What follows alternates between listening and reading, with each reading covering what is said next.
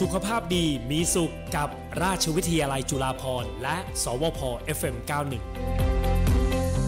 ในช่วงของสุขภาพดีมีสุขกับราชวิทยาลัยจุฬาภรณ์และ สวพ FM91 เรานะคะ วันนี้เราจะคุยกับคุณหมอเรื่องของโอมิครอนกับการระบาดในเด็กค่ะคุณผู้ฟังนะคะ วันนี้เราพูดคุยกับรองศาสตราจารย์นายแพทย์ปีดาวานิชยเศรษฐกุลนะคะ คุณหมอเป็นกุมารแพทย์ที่โรงพยาบาลจุฬาภรณ์ค่ะ สวัสดีคุณหมอค่ะ สวัสดีครับ ค่ะ วันนี้รบกวนคุณหมอเรื่องโอมิครอนค่ะ กับการระบาดในเด็กนะคะ ตัวเลขของเด็กค่ะสถานการณ์ตอนนี้เป็นยังไงบ้างคะคุณหมอ ครับก็เด็กก็จะเป็นกลุ่มที่ยังไม่ค่อยได้รับวัคซีนใช่ไหมครับใช่ค่ะนะครับ แล้วก็เอ่อเชื้อไวรัสที่มันกลายพันธุ์เนี่ยมันก็คือกลายพันธุ์ในตระกูลของโควิด -19 อย่างที่พวกเราทราบกันค่ะนะครับ ของเดือนก่อนหน้านั้นเนี่ยพวกเราก็จะเอ่อโฟกัสหรือว่าว่าวิตกกับเรื่องเดลต้าใช่ไหมอืมสายพันธุ์เดลต้าค่ะจนกระทั่งมาเจอไอเชื้อกลายพันธุ์ล่าสุดที่มีการแพร่กระจายได้ง่ายอย่างรวดเร็วติดกัน ติดความสามารถในการติดต่อเนี่ยเยอะมากเลยค่ะนะครับ แล้วก็เลยทำให้เอ่อเด็กเนี่ย ซึ่งเป็นกลุ่มที่ยังไม่มีภูมิคุ้มกัน ยังไม่ได้วัคซีนเนี่ย กลายเป็นเหมือนพอดูสัมผัสกันแล้วกลายเป็นเด็กเนี่ย ได้มีโอกาสเป็น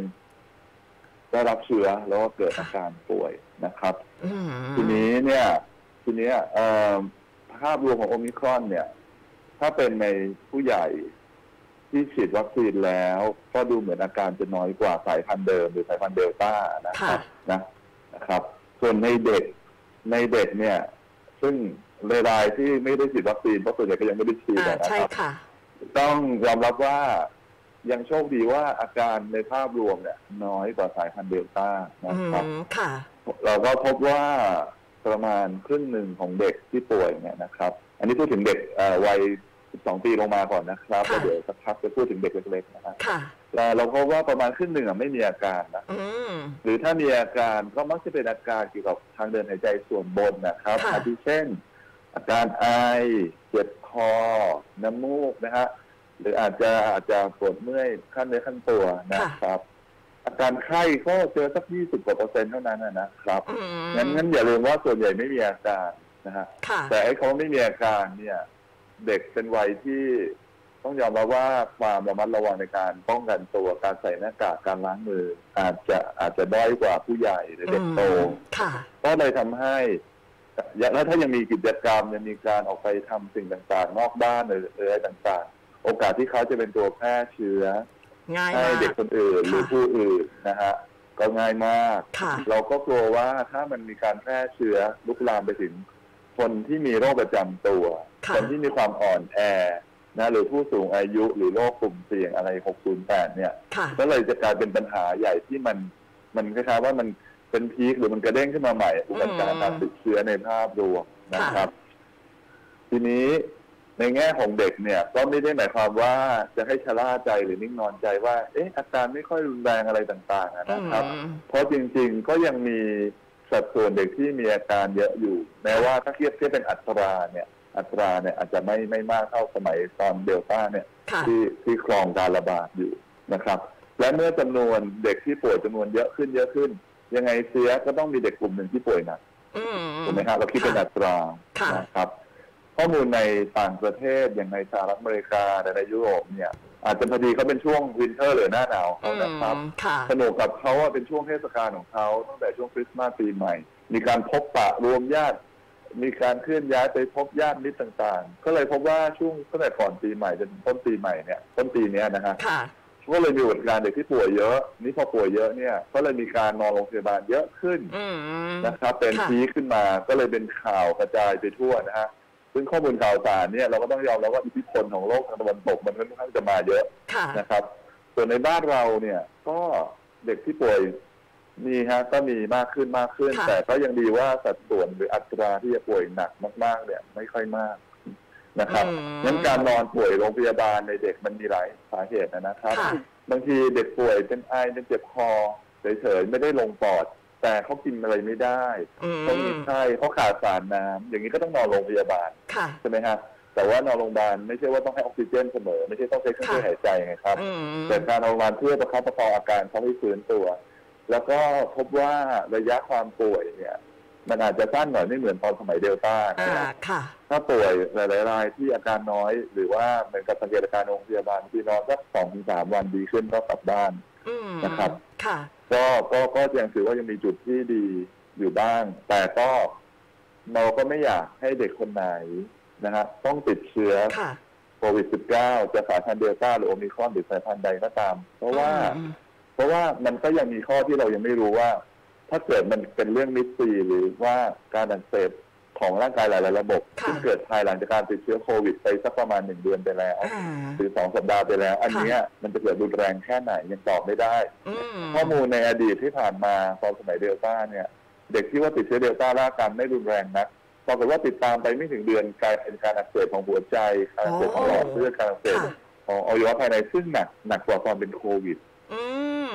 นะครับค่ะงั้นงั้นจุดนี้เองต่อให้เป็นโอมิครอนที่ร่ำลือกันว่าอาการไม่ค่อยมากค่ะก็ไม่ควรให้เด็กคนไหนต้องป่วยจะติดเชื้อนะครับ อืมคุณหมอขาเมื่อสักครู่คุณหมอพูดถึงอาการของเด็กที่ติดโอมิครอนเนี่ย ก็จะมีอาการไออาการแบบเป็นไข้อ่อนๆอันนี้คือดูแล้วลักษณะ คล้ายกับไข้หวัด ไข้หวัดใหญ่ใช่อะไรครับเงี้ยแล้วแล้วเราจะแยกยังไงล่ะแยกคะเอ่อโดยอาการแยกแทบไม่ได้เลยนะครับอืมก็มันอาจจะไม่ค่อยมีปัญหาลงปอดนะครับ ไม่ค่อยมีเจ็บหน้าอกเหนื่อยค่ะหายใจลำบากหรือออกซิเจนต่ำเนี่ยอันไม่ค่อยเกิดจะเป็นอาการส่วนบนค่ะๆแล้วพออาการน้อยการเคลื่อนไหวของเด็กการอะไรต่างๆที่จะทำเด็กไม่ได้ถูกลิมิตก็เลยยิ่งแพร่กระจายเยอะ และค่ะการไอใช่ไหมเรานึกภาพพอไอมันพ่นละอองอ่าปล่อยเชื้อโรคไปได้ไกลค่ะนะครับหรือไปสัมผัส ของเล่นสิ่งที่จับลูกบิดประตูของใช้ภาชนะร่วมกันก็ติดต่อได้ซึ่งอันนี้เราจะคุ้นๆอยู่ใช่ไหมฮะไอ้เรื่องที่ว่าการติดเชื้อของกลุ่มไวรัสโควิด -19 เนี่ยนะครับ ทีนี้ถ้าถ้าเขาเอ่อถ้าเขาถ้าเขายังยังไม่ได้รับการป้องกันเนี่ย เราต้องคิดถึงว่าอ่าหนึ่งในเด็กตอนเนี้ยอ่า ที่เขาอนุมัติแล้วใช่ไหมฮะค่ะ12 ปีขึ้นไปอ่าในเด็กวัยวัยรุ่นเนี่ย อันเนี้ยก็รู้สึกจะมีการครอบคลุมของวัคซีนในประเทศไทยเนี่ยในเด็กกลุ่มเนี้ยอืมค่ะราวๆ80กว่าเปอร์เซ็นต์แล้วนะค่ะก็ก็ดูดูดีขึ้นนะครับค่ะแล้วก็ในเด็ก5ถึง11 ปี5ถึง11 ปีเนี่ยล่าสุดเมื่อปลายปีที่แล้วทางองค์การอาหารและยาของประเทศไทยก็มีการอนุมัติอ่าด้วยข้อมูลวิจัยทางวิทยาศาสตร์ว่าจะเป็นวัคซีน mRNA นะฮะค่ะเรียกกันว่าไฟเซอร์เนี่ยค่ะแต่ จะใช้ในเด็กได้ แต่จะเป็นขนาดที่น้อยนะอืครับมขนาดแค่หนึ่งในสามของค่ะขนาดที่ใช้ในเด็กโตหรือผู้ใหญ่ค่ะแล้วก็เอ่อแพ็กเกจหรือขวดหรือขนาดที่บรรจุเนี่ยนะครับเขาจะมีการเป็นแพ็กเกจสำหรับเด็กเลยเพื่อมันมีปริมาตรที่เหมาะสมอ๋อโดยเนื้อวัคซีนหรือปริมาณเนี่ย มันจะประมาณหนึ่งในสามแต่ปริมาตรจะแค่0.2นะครับอืมโดยทั่วไปถ้าเป็นเด็กโตหรือผู้ใหญ่ใครที่ฉีดไฟเซอร์ ก็จะทราบว่าเราจะฉีดแค่0.3นะครับในเรื่องปริมาตรก็ส่วนหนึ่ง แต่เรื่องเนื้อเนื้อวัคซีนหรือเนื้อยาที่เราจะเรียกเนี่ยในเด็กจะแค่หนึ่งในสามค่ะทีนี้ก็เลยจะมีขวดรุ่นพิเศษสำหรับเด็กเนี่ยเป็นฝาสีส้มหรือมีแถบสีส้มนะครับอืมซึ่งหมายว่าหมายว่าจะนำเข้าประเทศไทยได้ภายในปลายเดือนมกราคมหรือต้นค่ะเดือนหน้า ดังนั้นถึงได้เห็นว่าช่วงนี้ทางภาครัฐนะฮะหรือทางโรงเรียนนะสาธารณสุขหรือสาธิการก็พยายาม รณรงค์ให้ให้ความรู้ความเข้าใจว่าสนใจจะลงทะเบียนที่จะฉีดไฟเซอร์ไหมในกลุ่มเด็ก5-11ปีอืมนะครับค่ะก็เพื่อเพื่อที่ว่าถ้ามาได้จริงจะได้ดำเนินงานจัดสรรให้นะครับค่ะโดยโดยคำแนะนำก็จะให้ทำสองครั้งนะครับอืมห่างกันประมาณข้อมูลตอนนี้ห่างกันประมาณสามถึงสิบสองสัปดาห์นะครับค่ะถ้าถ้าเป็นเด็กที่ปกติดีแต่เราอยากป้องกันเขาเพื่อเปิดโอกาสให้เขาได้ไปนอกบ้านหรือไปโรงเรียนเนี่ย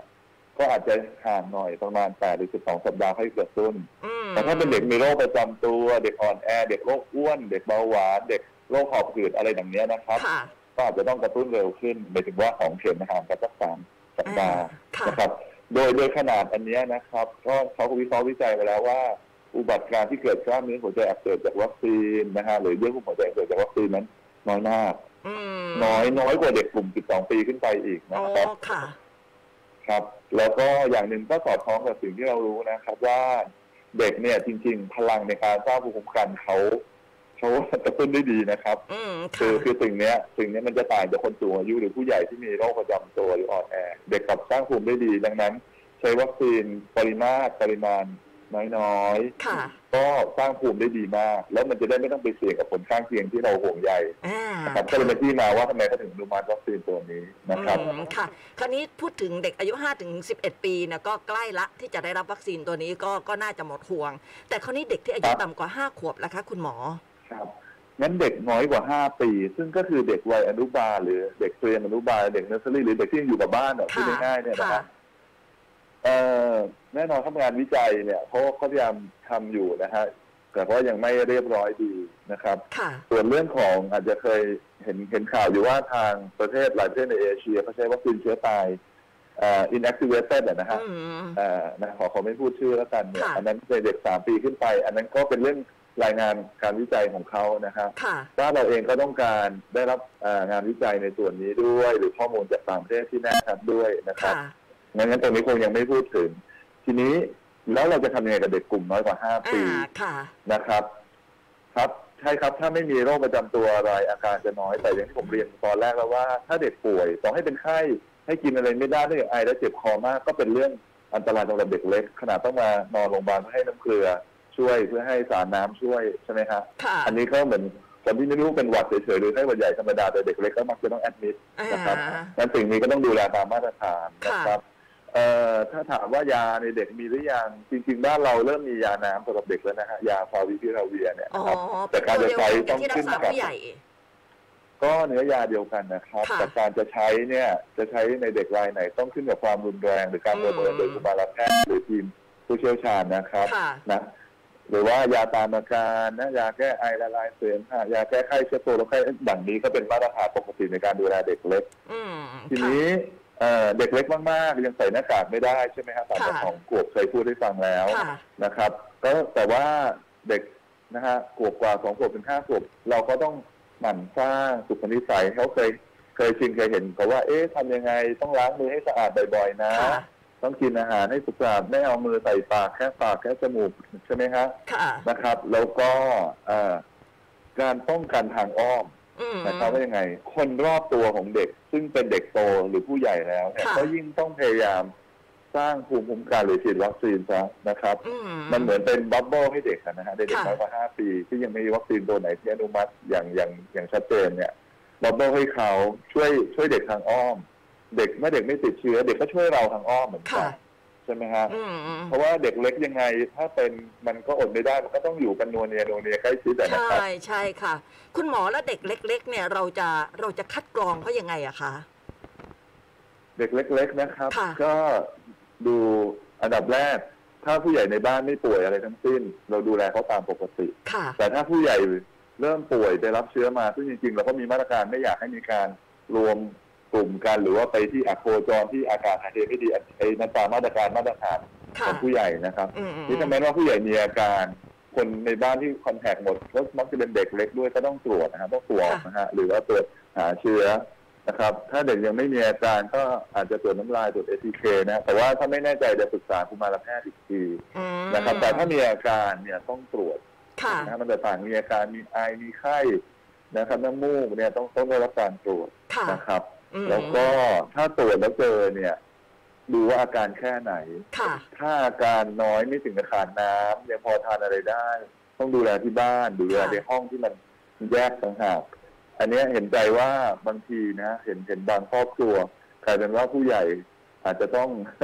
บางทีคุณแม่หรือคนใกล้ชิดแต่ต้องเป็นคนแข็งแรงหน่อยนะครับ ก็เลยต้องเหมือนกับภาวนาตัวเองดูแลเด็กคนเนี้ยอืม ก็ก็คือก็มีความเสี่ยงผู้ใหญ่ก็จะติดไปด้วย แต่ก็ต้องเลือกค่ะคนที่แข็งแรงหน่อยละกันอ๋อบางทีเป็นการยากใช่ไหมฮะว่าใช่จะไปค่ะจะไปไอโซเลชันเด็กเล็กๆยังไงใช่เด็กก็เนาะร้องไห้น่าค่ะสงสารอะอืก็มงั้นงั้นสิ่งเนี้ยยังไงเสียถ้าผู้ใหญ่คนที่ใกล้ชิดก็ฉีดวัคซีนป้องกันซะอ่าแล้วก็จะกระตุ้นจะอะไรตามคำแนะนำมาตรฐานก็โปรดที่จะดำเนินการค่ะนะครับ ช่วยกันทางอ้อม แล้วก็ช่วยเราไม่ให้โรคมันลุกลาม นะครับค่ะไม่ให้มันเกิดการกลายพันธุ์เป็นเชื้ออะไรที่ยากกว่านี้อืมนะค่ะครับ เพราะว่าเด็กๆเนี่ยเอ่อบางคนเนี่ยอาจจะติดแต่ว่าไม่มีอาการ แต่ถึงแม้ว่าเด็กจะมีเชื้อแต่ไม่มีอาการเนี่ยเขาก็สามารถที่จะแพร่ผู้ใหญ่ได้ด้วยเหมือนกันใช่ไหมคะใช่ครับ ก็อย่างบางทีเราพบว่าเด็กเนี่ยมาบางทีมาโรงพยาบาลด้วยเหตุอื่นนะฮะค่ะแต่ว่ามาทำพัฒการอื่นที่มาทำฟัน มาเอ่อรับบริการอย่างอื่น แต่ว่ามีมาตรการตรวจ ATK เนี่ยค่ะคือสกรีนแล้วไม่มีประวัติการตรวจ ATK อ้าวเราก็เจออ๋อ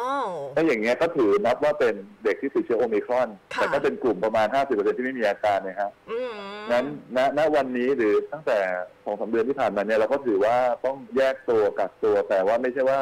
ถ้าอาการน้อยดูแลที่บ้านได้ไหมค่ะดูแลที่บ้านได้ผู้ปกครองดูแลไหวนะ ผู้ปกครองต้องใส่หน้ากากค่ะต้องล้างมือให้สะอาดต้องอะไรต่างๆก็ให้ดูแลที่บ้าน อืมอาจจะสั่งเบิกยาเบอร์อะไรไปทานเพราะว่าไปแล้วก็สังเกตอาการ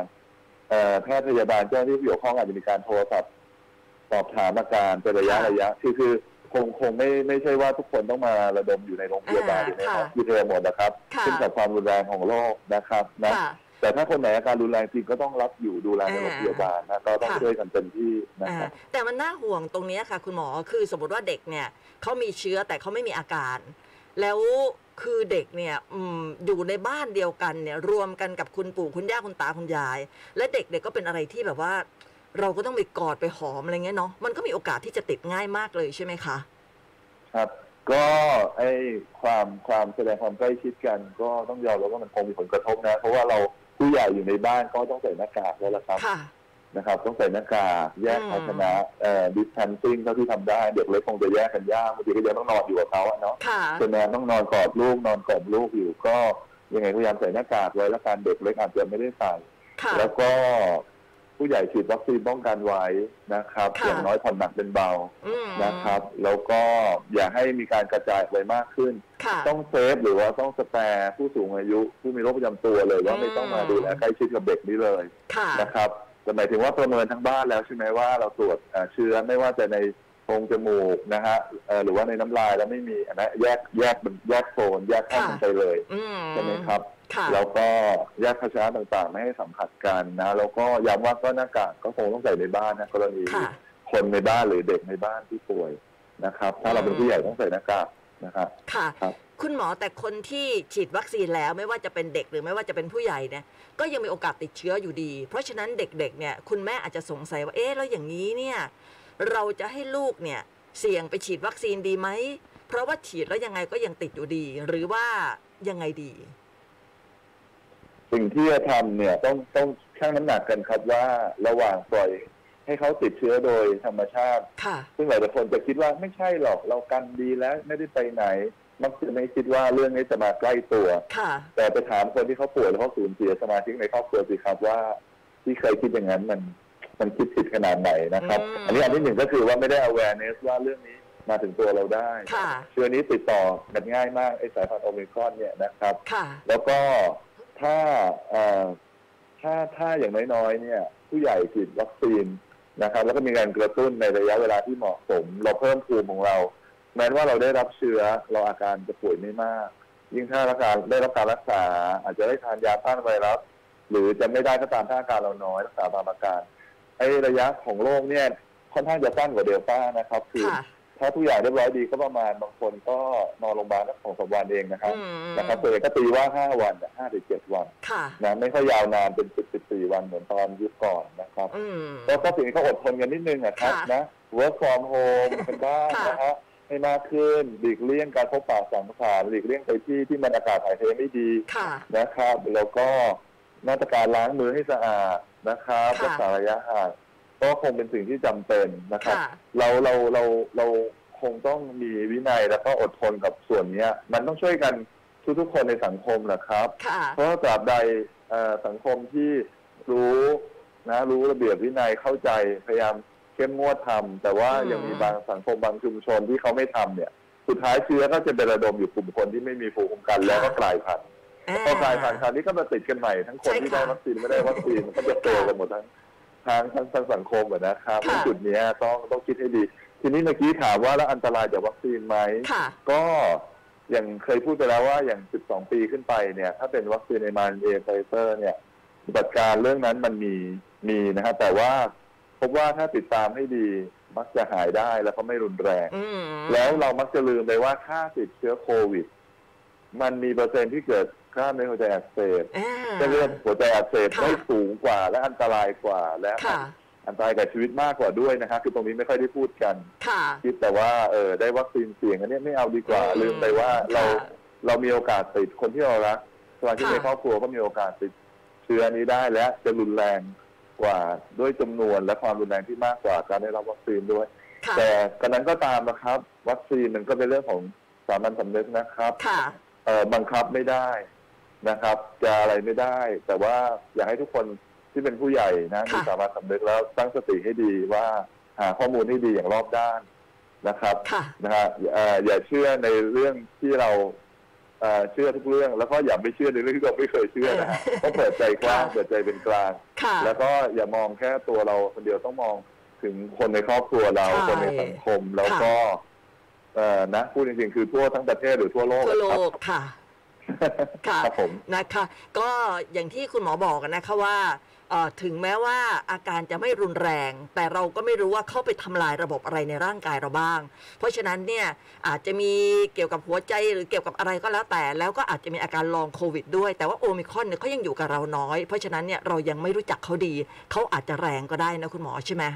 ค่ะคือเรื่องลองโควิดนะฮะ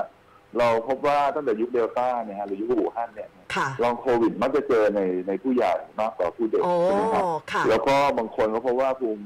คุ้มกันนะฮะหรืออาการทางอ่อนเพลียล้า มันฟาชีกหรือว่าอาการทางจิตใจหม่นหมองอะไรทั้งหลายแหล่เนี่ยค่ะ มันยาวนานได้ไม่ต่ำกว่าแปดเดือนก็มีนะฮะในอืผู้ใหญ่มส่วนในเด็กเนี่ยในยุคก่อนที่โอมิครอนจะมาการติดตามต้องลองโควิด เพราะว่าไม่ค่อยเกิดปัญหานะอ๋อฮะค่ะไม่เกิดปัญหา เด็กๆถ้าจะเกิดมันจะเป็นเรื่องอันนั้นมากกว่าเรื่องมิสซีอะฮะมิสซีก็คือบางคนบอกคล้ายๆภาวะสกินะครับอืม บางคนก็คือเป็นเรื่องการอักเสบ หลาย ๆ อย่างในร่างกาย โดยเฉพาะอักเสบในหัวใจกล้ามเนื้อหัวใจแล้วก็หลอดเลือดซึ่งพูดไปแล้วแล้วมันมันไม่ได้เกิดบ่อยค่ะนะครับไม่ได้เกิดบ่อย แต่ว่าเกิดมันจะมีความรุนแรงมากกว่าตอนเป็น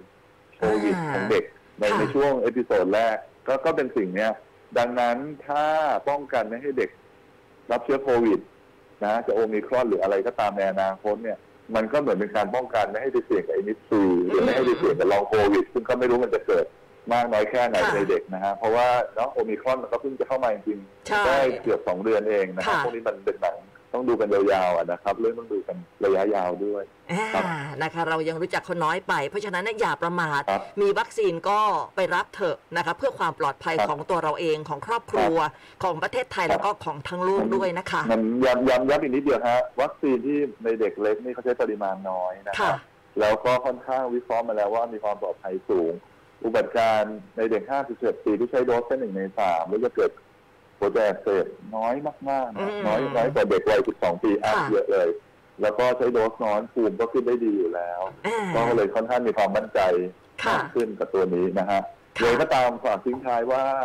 วัคซีนมีอีกหลายตัว ซึ่งขอให้แต่ละท่านที่ดุลพินิจดูข้อมูลต่างๆด้วยนะครับค่ะ ก็ไม่ได้หมายความว่าอนุมัติตอนนี้จะไม่มีตัวอื่น แต่ว่าเพียงเราก็พูดแค่ตามเรียลไทม์ว่าตอนนี้มีตัวไหนอนุมัติแล้วค่ะเชื่อว่าเชื่อว่าเชื่อว่าในอนาคตก็คงจะมีการอนุมัติตัวอื่นๆด้วยนะครับ ตามข้อมูลทางวิทยาศาสตร์และการวิจัยที่เป็นเป็นกลางและเที่ยงเที่ยงธรรมอะนะคอ่ารับค่ะเราติดตามข้อมูลกันต่อไปนะได้เลยค่ะ วันนี้ขอบคุณมาก ๆ เลยนะคะ รองศาสตราจารย์นายแพทย์ปรีดาวานิชยเศรษฐกุล กุมารแพทย์โรงพยาบาลจุฬาภรณ์ขอบคุณมากเลยค่ะ ยินดีครับ สวัสดีสวัสดีครับค่ะค่ะ ในช่วงของสุขภาพดีมีสุขกับราชวิทยาลัยจุฬาภรณ์และ สวพ FM91 เราค่ะ คุณผู้ฟัง เราจะมีทุกวันศุกร์ตอน 10โมงครึ่งนะคะ เพราะฉะนั้นวันศุกร์หน้าจะเป็นเรื่องอะไรอย่าลืมตามนะคะ สุขภาพดีมีสุขกับราชวิทยาลัยจุฬาภรณ์และ สวพ FM91